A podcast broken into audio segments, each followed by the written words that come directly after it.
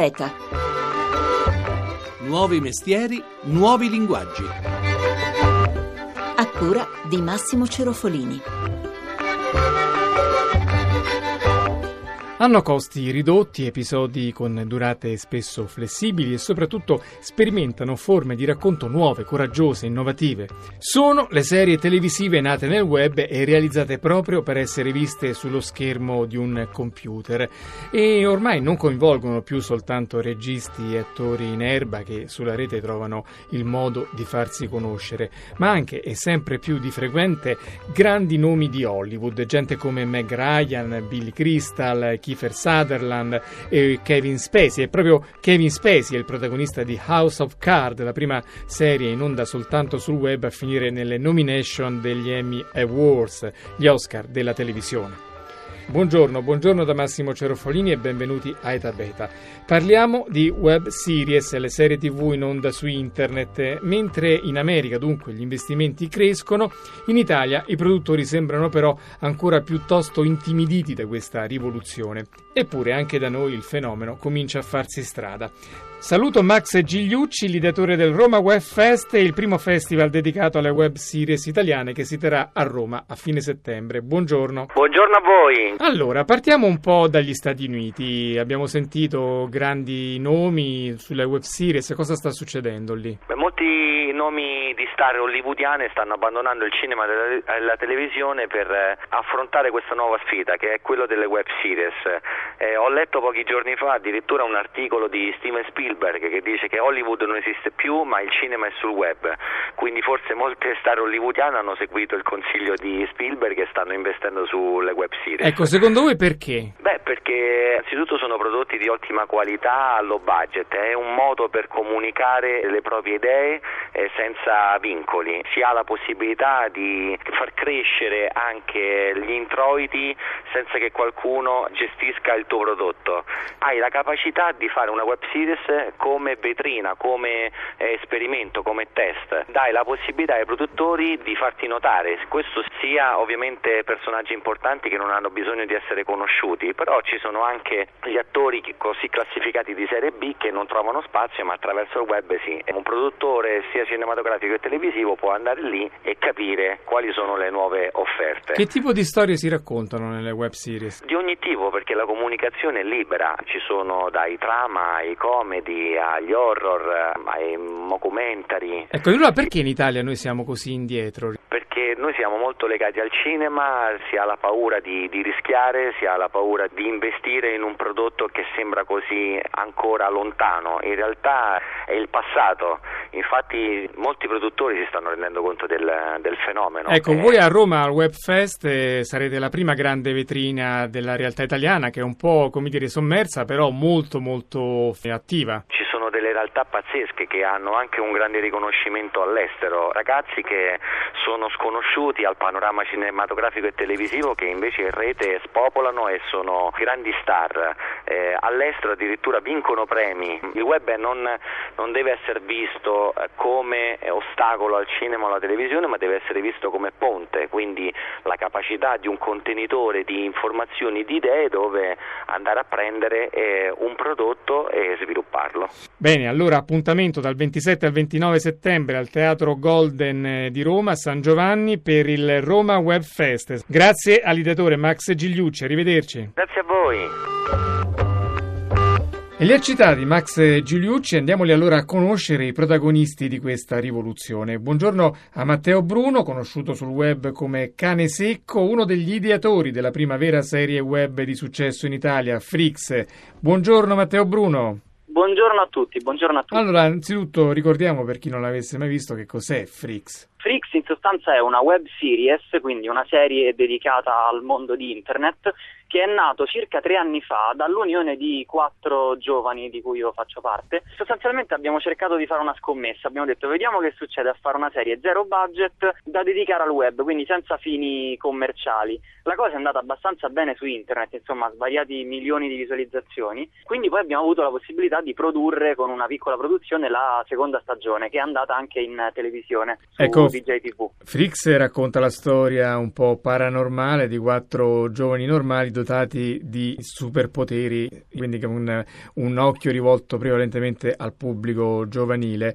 Quali sono stati i riscontri poi? Eh, la cosa di Frix che è piaciuta di più è la storia, ma è stato principalmente il fatto che noi abbiamo provato a fare un qualcosa di nuovo. Fino a Frix, insomma, le web series in Italia avevano avuto una visibilità scarsissima. Con Frix, col fatto che noi su YouTube già avevamo una sorta di nostro pubblico, una fan base, abbiamo avuto la possibilità di far credere anche in un progetto di questo tipo. Frix appunto è l'evoluzione di quel fenomeno che è molto conosciuto da chi frequenta il web, magari poco da chi vede solo la televisione, che sono le cosiddette star di YouTube. Voi quattro eravate nel vostro piccolo già molto popolari su YouTube. Quanto conta e qual è la differenza fondamentale di poi di realizzare una serie, come dire, rivolta al web, esclusivamente al web piuttosto che rivolta alla televisione? Partenza di avere già dei canali conosciuti è stato principalmente un fatto di diffusione, cioè abbiamo avuto la possibilità di rendere visibile la cosa a molte più persone perché si partiva già da gente affezionata ai nostri personaggi. La differenza vera di produrre per il web o per la televisione secondo me è un fatto proprio di linguaggio e di quantità di cose che si possono comunicare. La differenza principale tra una serie per la televisione e una serie per il web è che mh, la, se uno si appassiona a una serie televisiva per vedere poi dei contenuti extra o per avere un contatto con chi ha creato la serie, l'unica soluzione è di comprare il DVD originale e vedere i backstage. Con una serie sul web c'è un contatto diretto innanzitutto con chi ha creato la serie, perché si possono scrivere dei commenti, si possono rivolgere delle domande a chi l'ha creata e poi si possono avere una quantità infinita di contenuti extra dedicati proprio al pubblico, anche alle richieste del pubblico. Ecco, quanto conta l'interazione, la parte cosiddetta social, eh, per chi poi normalmente è abituato a usare la telecamera, quindi a girare in esterni o in studio? Tecnologica ci ha aiutato moltissimo perché poter creare una serie per il web con una qualità comunque non amatoriale è semplicemente grazie alla super evoluzione tecnologica che ormai con una macchinetta fotografica puoi girare sostanzialmente un film. L'utilizzo dei social network o comunque del mondo social su internet serve per creare appunto un contatto con l'utente che secondo me in un prodotto di questo tipo è basilare. In Italia è tipico da parte della televisione appropriarsi di questi fenomeni che esplodono sul web. Non c'è il rischio che il passaggio dal web alla TV vi snaturi un po'? Sicuramente la contaminazione del, del, mondo televisivo c'è stata, il fatto anche di aver dovuto seguire delle tempistiche esatte, cioè i 24 minuti per puntata, è ovvio, quello fa parte di un mondo televisivo. E mentre nel web, ricordiamo, non c'è questo problema di essere precisi con i minutaggi. No, nel, nel web sostanzialmente una puntata può durare 3 minuti come 2 ore, sostanzialmente la scelta sta a chi crea. Non c'è Però, un palinsesto. Se uno la tematica che cerca di comunicare è forte, il fatto di essere, tra virgolette, incatenati a una durata non per forza è un, priva di, di, di qualcosa di bello. Credo che si possa creare comunque un buon prodotto anche stando in tempi televisivi. Bene, grazie allora a Matteo Bruno, uno degli ideatori della serie web Frix. Arrivederci. Grazie, ciao ciao.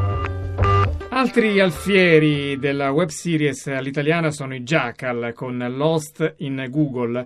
Qui l'elemento innovativo è l'interazione con gli spettatori che non solo possono commentare e indirizzare l'esito degli episodi, ma che vedono i loro consigli citati e firmati all'interno della storia.